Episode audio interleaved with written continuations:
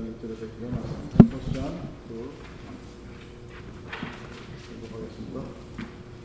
나의 자녀들아 내가 이것을 너에게 쓰면 너희도 죄를 않게 하려 함이다. 만일 누가 죄를 범하면 아버지 앞에서 우리에게 대언자가 있으니 곧 의로우신 예수 그리스도시 저는 우리 죄를 위한 화목제물이 우리만 위할 뿐 아니요 온 세상의 죄를 위하시니 교회를 오래 다니긴 했는데 온전한 신앙에 도달하지 못하고 회의, 번뇌에 빠져서 우울증에 걸린 젊은이가. 자기 동네에 있는 굉장히 학문적인 시견이 높다고 하는 박사기를 가지는 목사님에게 찾아가서 왜 교회를 다니는데도 마음속에 나쁜 생각들이 흩어낸 이유가 하나님의 자녀가 아니라 죄의 종로 하고 있기 때문인가 궁금합니다. 물어봤어요. 정말 제가 하나님의 자녀가 아니고 죄의 종로를 하기 때문에 그런 겁니까?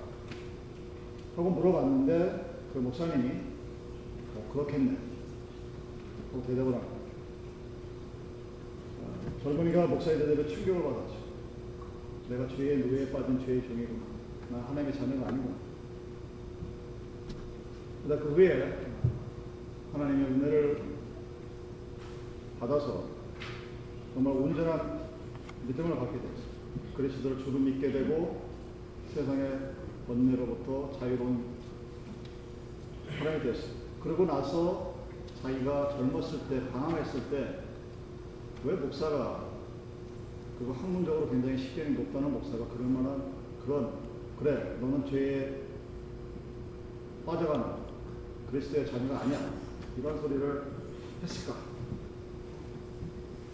이렇게 젊은이가 그렇게 얘기를 했더니 아마도 그 목사님이 영적인 전쟁을 해본 경험이 없었기 때문에 즉 악한 것, 요리 말하는 그 사단 여러분 그 사단은 동화책에 나오는 것처럼 뿔 달린 꼬리를 달고 창을 들고 그런 모습을 보이기도 합니다. 그걸 보인 대로, 보인 대로 어떤 사람이 그린 거예요. 그렇게 보이는데 우리들에게 나타날 때 그 사단의 모습은 그런 모습이 아닙니다. 어떤 모습으로 나타나냐? 죄가 없는 자의 모습으로 나타납니다. 요한에서 1장은 우리들이 하나님의 자녀요, 빛 가운데, 빛 가운데 걸어가는 자녀라면 나는 죄가 없는 사람이다. 나는 의인이다. 이런 소리를 하지 말라. 보이게. 죄가 없다고 하지 말고 당신의 죄를 고백하라. 그것이 당신이 하나님과 함께 진리에 비친 그 하나님과 함께 있다는 것을 증명하는 것이다. 이렇게 얘기를 합니다. 그리고 나서 오늘 2장 1절의 후반절은 그렇다 하더라도 만일 죄를 범했다 하면 아버지 앞에서 대언자가 있으니 곧 의로우신 예수 그리스도시다. 죄를 감추지 말고 죄를 인정했을 때 나를 위해서 대신 변호해 줘. 공호자가 에드버케이트가 있다고 얘기합니다. 여러분 죄 정말 기분 나쁜 소리죠. 근데 이 죄가 썩은 사과처럼 눈에 보이지가 않는 게 문제예요. 내가 누군가를 봤을 때 투시의 영 가진 사람들 그런 얘기 많이 하죠. 아, 나는 저 사람의 죄가 보여. 그 별로 좋지 않은 인사 중에 하나예요, 사실. 마음이 굉장히 괴롭습니다. 그래 보이면 참 좋겠는데 모든 사람들에게 투시의 영이 있는 게 아닙니다. 사람이 사람을 쳐다볼 때 그 사람이 죄인인지 아닌지 썩은 사과와 그렇지 않은 사과를 골라낼 정도로 밖으로 드러나지가 않습니다. 왜냐하면 우리들은 이 죄라는 것을 하나님이 죄라는 것을 우리는 합리적이다, 레셔널리즘으로 포장을 합니다. 그래서 죄가 보여질 그 썩은 모습들을 감춰버려요. 그 죄가 보이지가 않습니다. 제가 왜 심각하느냐? 내가 죄 안에 빠져 살아가면 십자가의 본래의 의미가 사라져버립니다. 그래서 저 앞에 있는 십자가는 영광의 십자가가 되고 나에게 복을 주는 주술단지가 되고 구원의 확신, 미래에 대한 소망, 이게 필요가 없습니다. 오늘 나에게 줄 수 있는 세상적인 뭔가가 있는가가 현대교회의 가장 큰 복음적인 메시지입니다. 그리고 세상은 그것을 가스펠이라고 해요.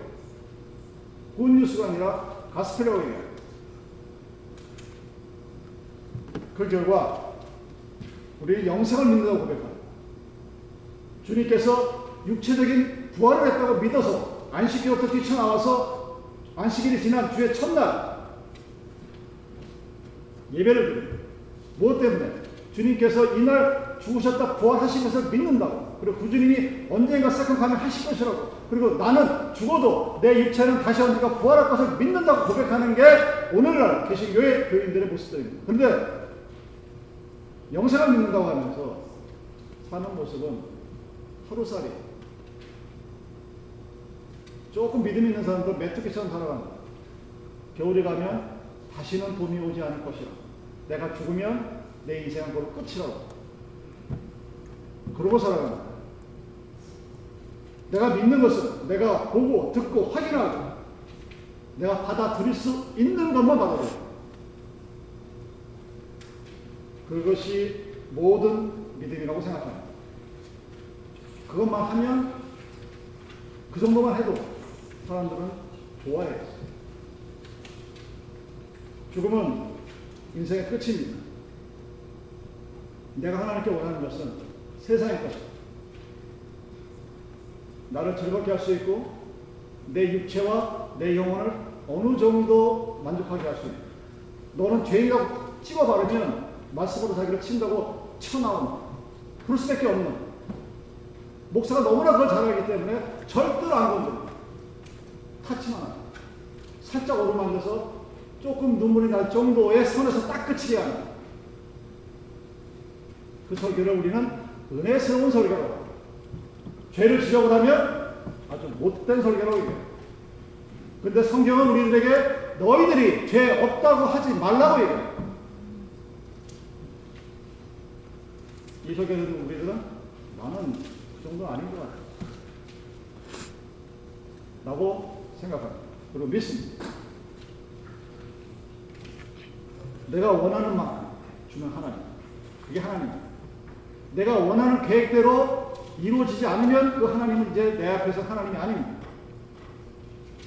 그렇게 죄가 쌓이게 되면 십자가는 여러분 영광의 십자가예요. 나의 영광을 위해 십자가로만 존재합니다.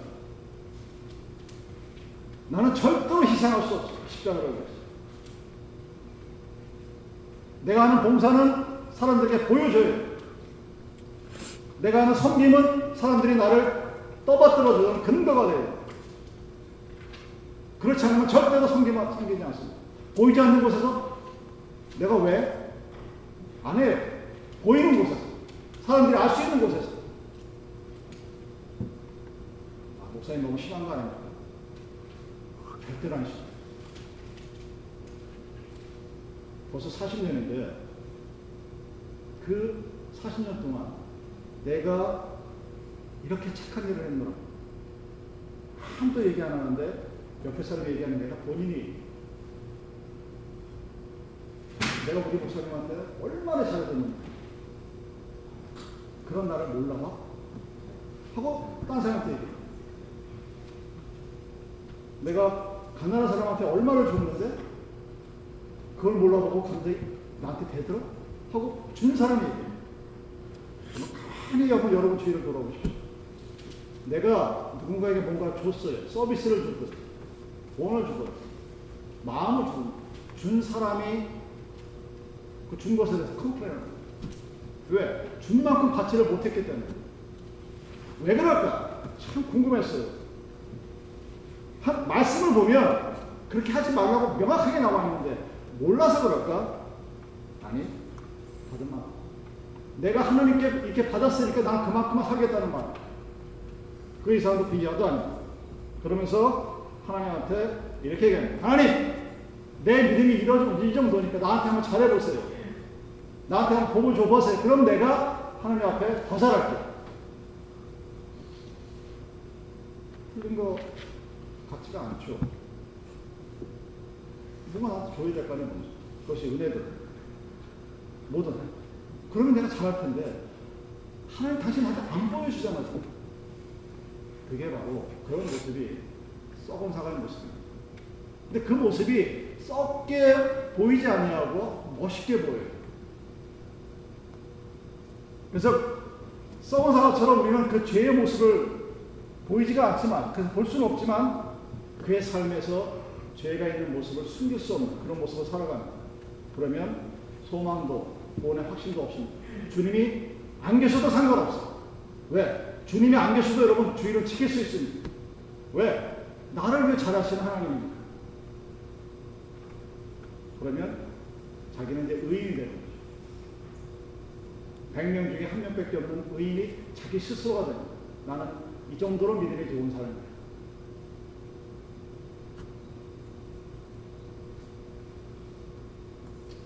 죄가 그렇게 무서운 거예요. 죄가 여러분 워싱턴 DC 가면 길거리마다 카메라가 설치가 되어 있어요. 왜 그런지 아시겠죠? 뭐 배가 빠지죠. 거기서는 25마일 가면 정확하게 25마일 가요. 우리 동네에서는 25마일 가라고 30마일 가도 아무런 휴식이 안 생겨요. 경찰이 딱 서가지고 잡지 한. 그리고 뭐 25마일 가다고 했는데 30마일 간다고 잡는 경찰관도 별로 없어요. 25마일에서 한 50마일, 60마일 가야 잡히는 거예요. DC에서는 카메라 동네, 골목, 교차로, 교차로 다 설치가 되어 있으니까 DC 들어가는 순간부터는 25마일과 25마일 정확히 딱 지켜요. 어떻게 하느냐고? 내가 사진 한번 받아봤어요. 밟은 게 아니에요. 35마일 전에서 36마일을 간 거야. 그것도 많이? 아니? 정확하게. 조금만. 어, 그런데 뭐가 날라오네? 노란 봉투가? 이게 뭐지? 하나님이 만약에 죄를 여러분들 앞에 그런 식으로 했으면 우리는 다 할 거예요. 이게 죄라는 거. 근데 우리는 착각하는 게 DC만 안 가면 돼요. 그 밖에서는 100마일 전에서 80마일 전에서 100마일 달리고 안 잡히면 죄가 없는 거예요. 그 죄를 볼 수 있게 해주는 것이 하나님의 빛 가운데 걸어가는 사람, 그 죄가 보입니다. 카메라에 찍히지 않아도, 페널티 봉투가 날라오지 않아도, 그래서 내가 돈을 내는 손해를 감수하지 않아도, 하나님과 함께 있는 순간 내 죄가 무엇인지 알게 돼요. 그래서 내가 하나님 앞에 뭔가 내세울 게 없다는 사실을 고백하게 됩니다. 그래서 절대로 나는 죄 없는, 나는 의인이다, 나는 하나님한테 은혜 받을 만하다는 소리를 하지 않습니다. 간증 설교를 제가 굉장히 싫어해요. 좋아하잖아요. 근데 사람들 되게 좋아요. 왜 싫어하느냐? 아, 싫어하기보다도 그 간증 설교라는 말 자체의 어폐를 왜 얘기하냐면 내가 원하는 하나님만 얘기합니다. 여러분 간증 설교에서 제가 누누이 말하지만 항상 가만히 들어보세요. 주, 주어가 뭐예요? subject I 내가 이렇게 했더니 내가 뭘 했더니 하나님이 나에게 이렇게 해주셨다지 하나님이 나를 죽여서 나를 살렸다가 아니에요. 안 그런 것 같습니까? 여러분이 유명한 그 가정설교 테이프 가만히 들어보세요. 가만히 들어보세요. 원조수 목사님처럼 내가 하나님 앞에 한 번도 죄를 빠지지 않았는데 그런 나를 폐병에 걸리게 하셨어. 내가 하나님 앞에 하나님 이런 나를 왜 폐병 걸리게 하는 거 기도했더니 하나님 내 폐병을 낫게 해줘. 하고 엑셀을 들고 다녀 의사가. 그러니까 꼼짝을 못하고 다 믿는 거야. 거기서 주어도 내가 원조수 목사님을 비난하는 게 아니라 그렇게 될 수밖에 없는 구조가 간된 구조예요. 빛 가운데 걸어가는 사람은 절대로 내가 소리는 안 산다. 왜? 내 안에 있는 죄가 하나님의 진리 가운데 보이거든. 보이는데 내가 죄를 짓지 않았노라는 말을 감히 할 수가 없게 되죠. 어떻게 됩니까? 그냥 죄를 고백합니다. 하나님의 빛이 나를 비추니까 진리의 말씀이 나를 진리의 말씀 나를 비춰보면 내가 얼마나 하나님 앞에서 부족하고 모자른 인간인가를 알게 됩니다. 그런 나에게 주신 그 하나님의 은혜가 더없이 커 보이죠. 그래서 죄를 고백합니다. 근데 그 죄를 고백하면서 아 내가 죄 짓지 말라고 그랬는데 하나님이 나를 두둑게 패겠고 아니면 하나님께 혼나겠고 한국에 있는 기독교들이 갖고 있는 무당신앙, 기복신앙 근데 우리는 그렇지가 않습니다. 왜? 빛 가운데 있는 내가 나의 죄를 보고 그 죄가 고백되어질 때 나의 죄를 위해서 누군가 대신 변명해주고 옹호해주는 사람이 있다는 사실 우리는 알기 때문입니다. 빛과 함께 걸어가다 어떻게 죄를 짓까요? 이런 이런 의구심이 가죠. 하나님의 진리 가운데 진리의 말씀으로 부정된 내가 걸어가는데 그런 사람이 어떻게 죄를 짓습니까? 그만큼 죄가 묻혔다는 거예요. 여러분이 한 번 회개했다고 해서 단순히 하나님의 피가 나를 깨끗해 해줬다고 해서 완전히 없어져 버리는 그런 모습이 아니에요. 그래서 2장 2절이 그 그리스도가 왜 죄에 대해서 변호하고 옹호하고 advocate 하는 데에 대해서 말하고 있는 것입니다.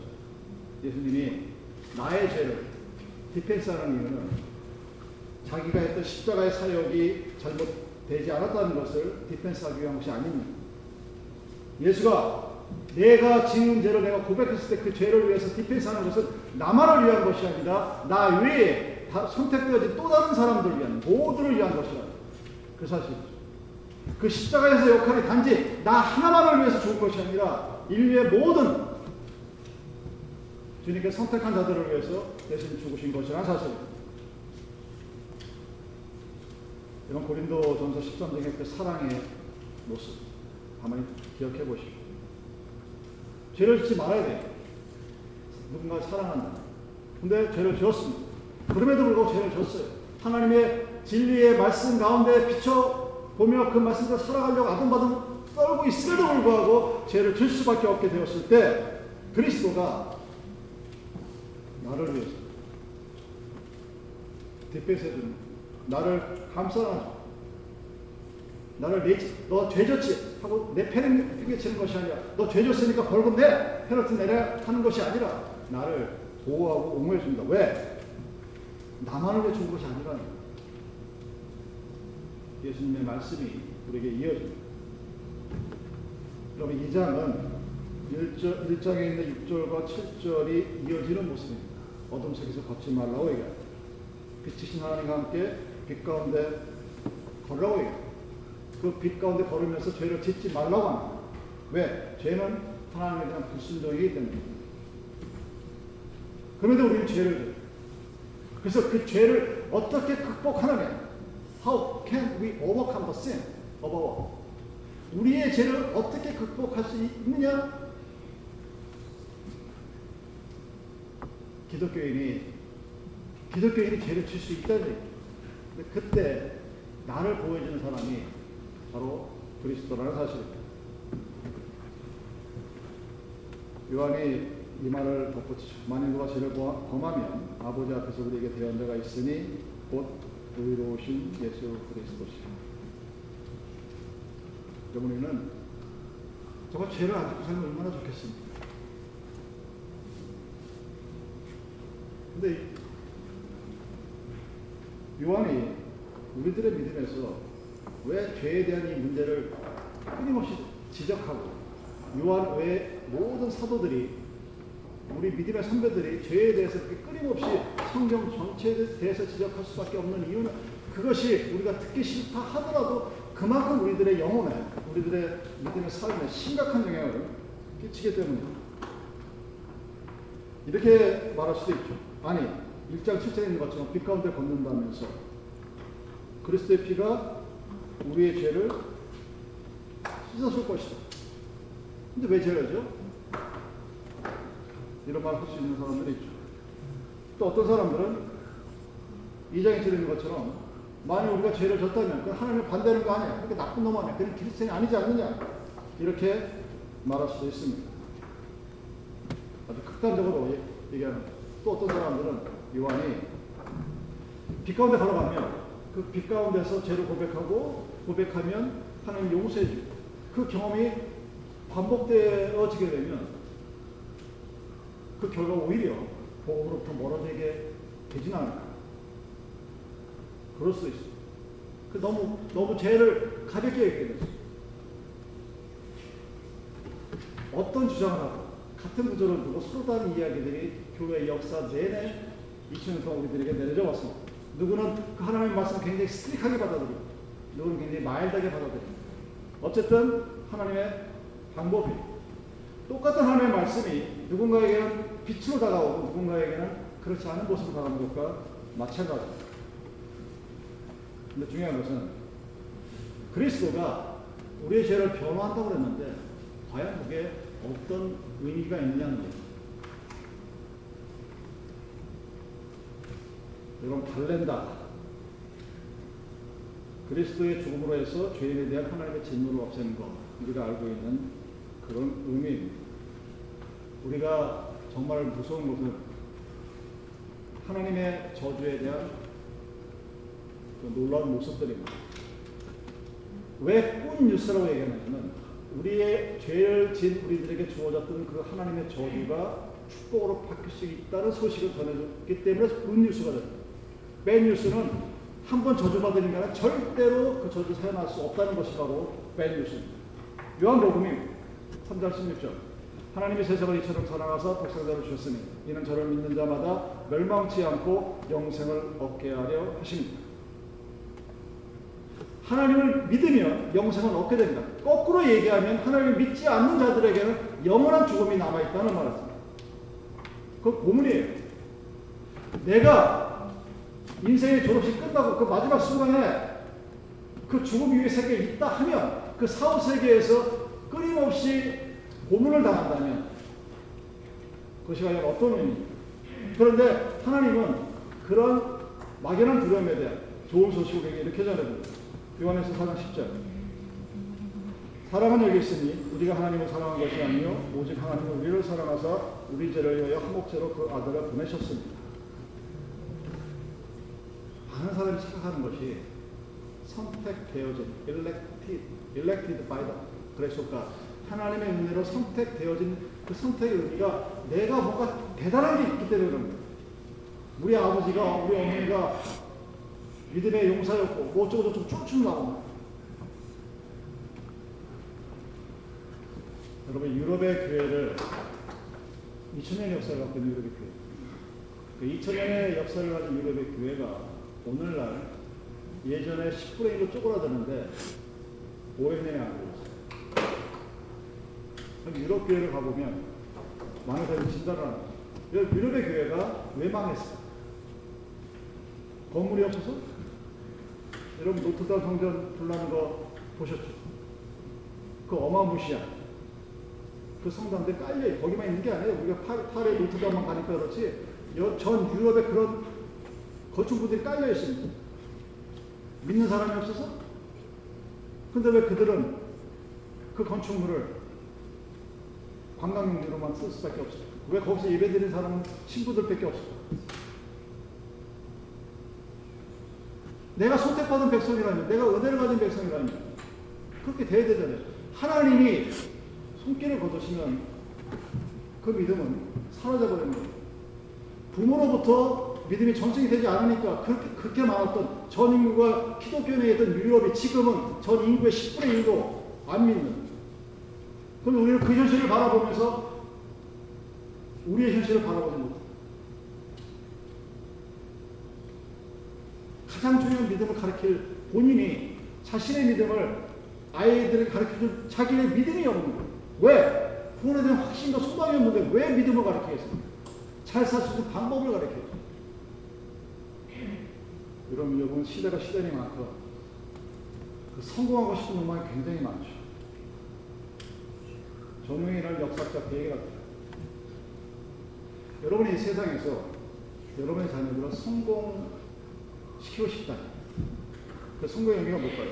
세상에서 명예, 지위, 권력 뭐 이런 거 다 갖고 싶으면 어떻게 하면 되느냐? 이완용처럼 하면 됩니다. 이완용이 누구, 이완용이 누군지 아시죠? 우리 나라 파라보가 친구. 그 자손도 지금도 돈이 없을 정도로 많아. 근데 딱 하나 문제가 있어. 자기 아버지가 이완용이라고 자랑하는 거야. 그 차이가 시대에 따라가고 강한 자에게 붙고 약한 자를 멸시하고 그러면 성공할 수 있어요 세상에서. 근데 성경 그걸 가르치지 않거든. 성경 그걸 가르치지 않아요. 로마 3장 25절에 하나님의 저주가 더 이상 우리들에게 주어지지 않는다고 얘기합니다. 왜? 그리스도가 우리를 죽었기 때문이라고 얘기해요. 그 그리스도가 어떻게 우리를 변화하느냐? 만일 누가 저를 범하면 아버지 앞에서 우리에게 대언자가 있으니 곧 의로우신 예수 그리스도시다.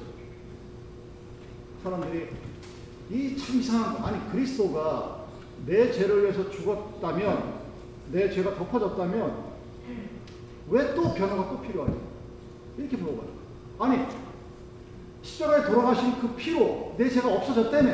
그런데 내는 하나님과 말씀을 걸어 하나님과 함께 살아가면서 죄를 져서 고백하니까 또 그 죄를 변호하는데 아니 왜 계속해서 똑같은 짓을 아니 하나님이 우리한테 대한 저주가 그리스도로 인해서 화목제로 바뀌어졌으면 더 이상 변할 필요가 없잖아요. 끝난 거 아니에요. 십자가 죽었으니까 그럼 끝난 거 아니에요. 왜? 내가 네 죄가 다 사해졌다고 이미 말씀하셨으니까. 당연히 그렇게 질문할 수 있지만 여러분 그 질문은 좀 잘못된 거예요. 사실 이렇게 물어야죠. 자 그리스도가 나를 위해 죽었어. 그리고 그리스도가 나에게 대한 하나님의 저주를 대신 짓는 화목제라. 그리고 그 아버지의 영광으로 죽은 그리스도가 일어나셔서 하늘에 계신 아버지 앞에 서 있다고 하면 그 의미가 과연 무엇인가를 물어봐야 됩니다. 즉 이미 이루어진 그 역사의 의미, 즉 예수가 나를 위해 죽었고 아버지의 영광으로 일어나셨고 지금 하나님 앞에 서 있는 그 것이 오늘 오늘을 살아가는 나에 과연 어떤 의미가 있느냐? 그거 물어봐야 돼요. 왜? 하늘나라에서 나를 위해서 지금 아, 하나님 아버지 앞에서 그리스도가 존재한다는 의미가 과연 내 믿음과 오늘의 나의 삶 사이에 어떤 의미가 있는가 하고 묻는 것입니다. 그럼 1절과 2절을 함께 보게 되면 그리스도가 우리의 변호사입니다. 그리고 그의 모습은 우리를 위한 나를 위한 화목제로 분명히 나타나 있습니다. 그래서 그리스도가 하나님 앞에 계신 그 그리스도 앞에서 우리가 죄를 질 때마다 아이고 저놈 새끼 또 그랬네 하고 case every by case by case로 우리 죄를 변호하는 것이 아니라는 얘기예요. 그 얘기는 만약에 그것이 맞다면 내가 죄를 질 때마다 예수는 죽어야 돼. 내가 뭔가 잘못을 저지를 때마다 예수는 매일 매일 십자가에 박아놔요. 누가? 내가. 하나님 앞에 그가 계시다는 얘기는 그 레즈미를 보게 되면 그는 이미 심판자로서 성금요일의 모습을 우리에게 보여줍니다. 이미 그는 영광의 면류관을 갖고 있고 채찍다란 흔적과 군인들의 조롱과 손에 있는 모세의 모습을 가지고 최종적인 모습으로 이미 우리에게 보여줍니다. 즉, 그 이야기는 구원은 이미 이루어졌다는 것을 얘기합니다. 근데 우리는 그 모습을 바라보면서 오늘 내가 죄를 졌기 때문에 하나님의 구원이 쓸모가 없을 수도 있다고. 죄에 빠져 살아갑니다.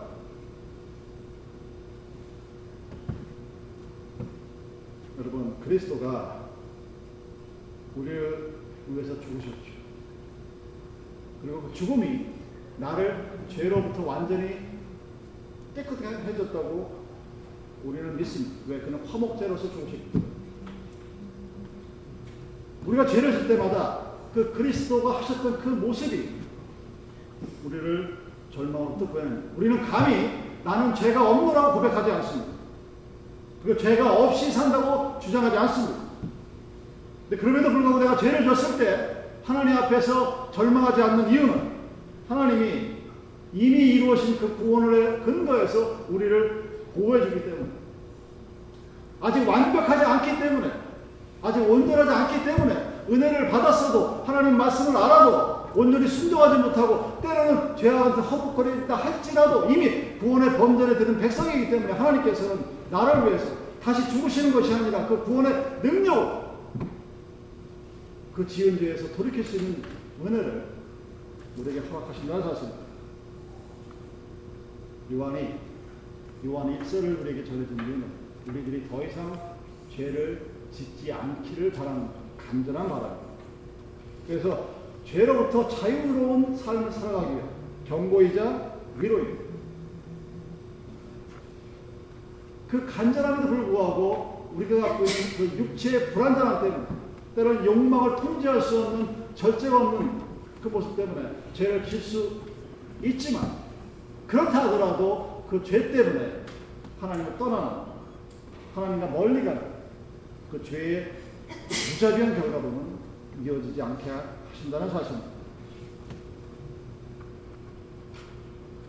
그래서 우리들에게 빛 가운데 걸어가는 자들은 아무리 세상이 덥게 살아도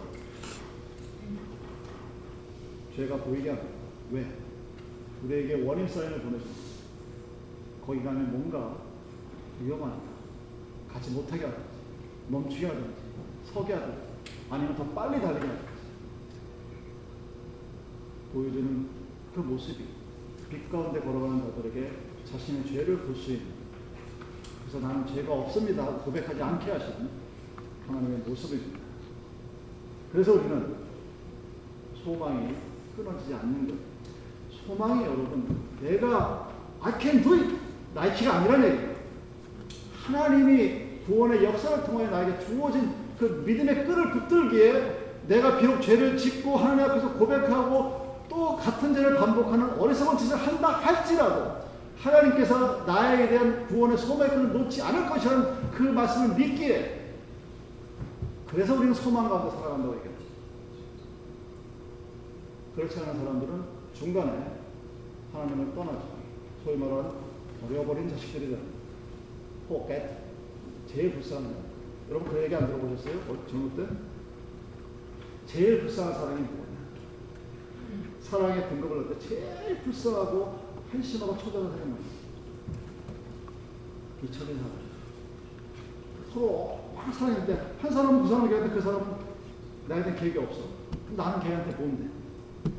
그 시간과 모든 것이 다 사라져버려요. 젊었을 때 제가 그 얘기를 굉장히 분개했거든요. 어떤 인간들이 이러고 살아나. 근데 그거 살아가는 있어요. 죄에 대해서.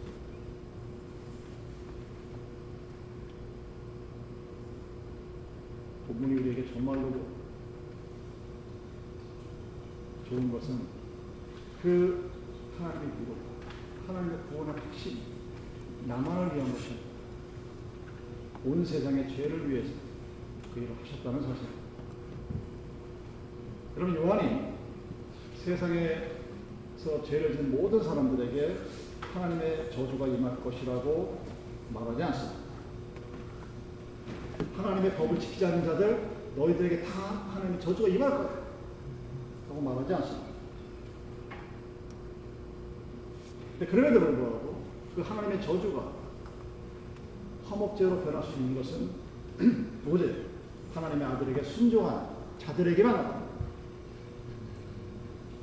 그래서 요한이 11장 50절에 있는 것처럼 이렇게 말씀하십니다. 또 그 민족만 위할 뿐 아니라 흩어진 하나님의 자녀를 모아 하나가 되기, 하나가 되게 하기 위하여 죽으실 것을 미리 말하나니 또한 요한복음 10장 15절 아버지께서 나를 아시고 내가 아버지를 아는 것 같으니 나는 양을 위하여 목숨을 버리고 또 이 우리에 들지 아니한 다른 양들이 있어 내가 인도하여 할 테니 저희도 내 음성을 듣고 한 무리가 되어 한 목자에게 있으리라.